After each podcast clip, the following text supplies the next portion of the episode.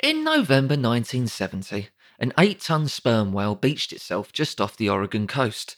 As far as send offs go, blobbing your way onto a beach isn't the most dignified of affairs. For instance, if it happened to your nan, you wouldn't say, you know, this is just what she would have wanted. But things were about to get a lot worse for the old whale, as is usual when several tons of dynamite get introduced into a funeral. The corpses of whales, due to some quirk of US law, fell at the time under the jurisdiction of the Highway Division. If you ever come across a whale carcass, I'm sure you'll note how similar the problem of getting rid of it is to telling a driver to fix their taillights, please, or doing some racial profiling. In their wisdom, and following a call with the Navy, who are world renowned for solving their problems by blowing the shit out of them, the Highway Division decided to solve the whale problem by blowing the shit out of it. The plan was to get a big pile of dynamite and obliterate part of the whale while firing the rest into the sea. The theory was that the dynamite would blow the bulk of the carcass far enough that it would drift into the ocean, leaving any smaller, more digestible, and let's face it, cooked, bits of delicious whale corpse scattered around the beach for smaller animals like seagulls to guzzle. So far, so grim, but hardly anything to write home about. People blow up whales all the time in America, probably. Now, you'd think if you were going to bomb a whale to smithereens in front of the press, because of course they turned up, you'd sit down and have a bit of a think about how much dynamite you'd need, rather than just sticking 20 crates underneath it and saying, that'll do. Or maybe you'd at least listen to somebody with explosives training when they told you, I think you've overdone the old dynamite, if I'm honest. Well, you'd be wrong, and you're embarrassing yourself, quite frankly. Grow up.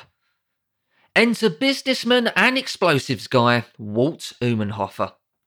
He was on a drive around Florence, Oregon, in a brand new car he'd bought a few days earlier from a car dealership offering a whale of a deal promotion.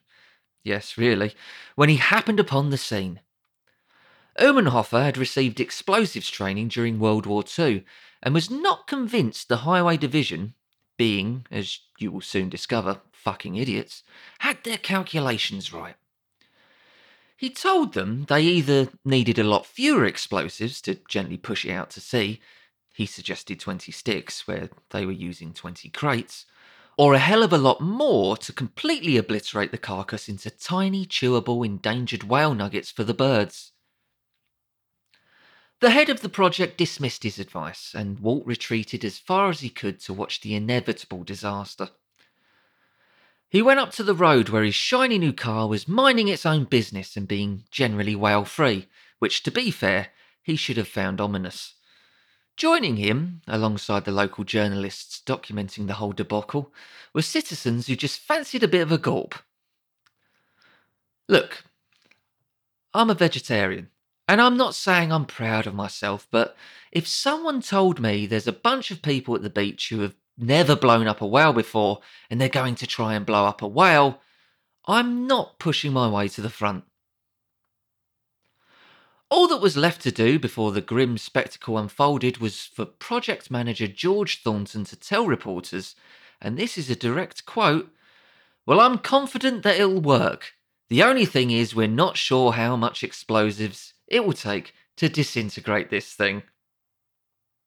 At this point, I'm going to take this book multi platform and beg you to go to YouTube because there's a video. You back? Good. If you didn't do as I recommended, why do I bother?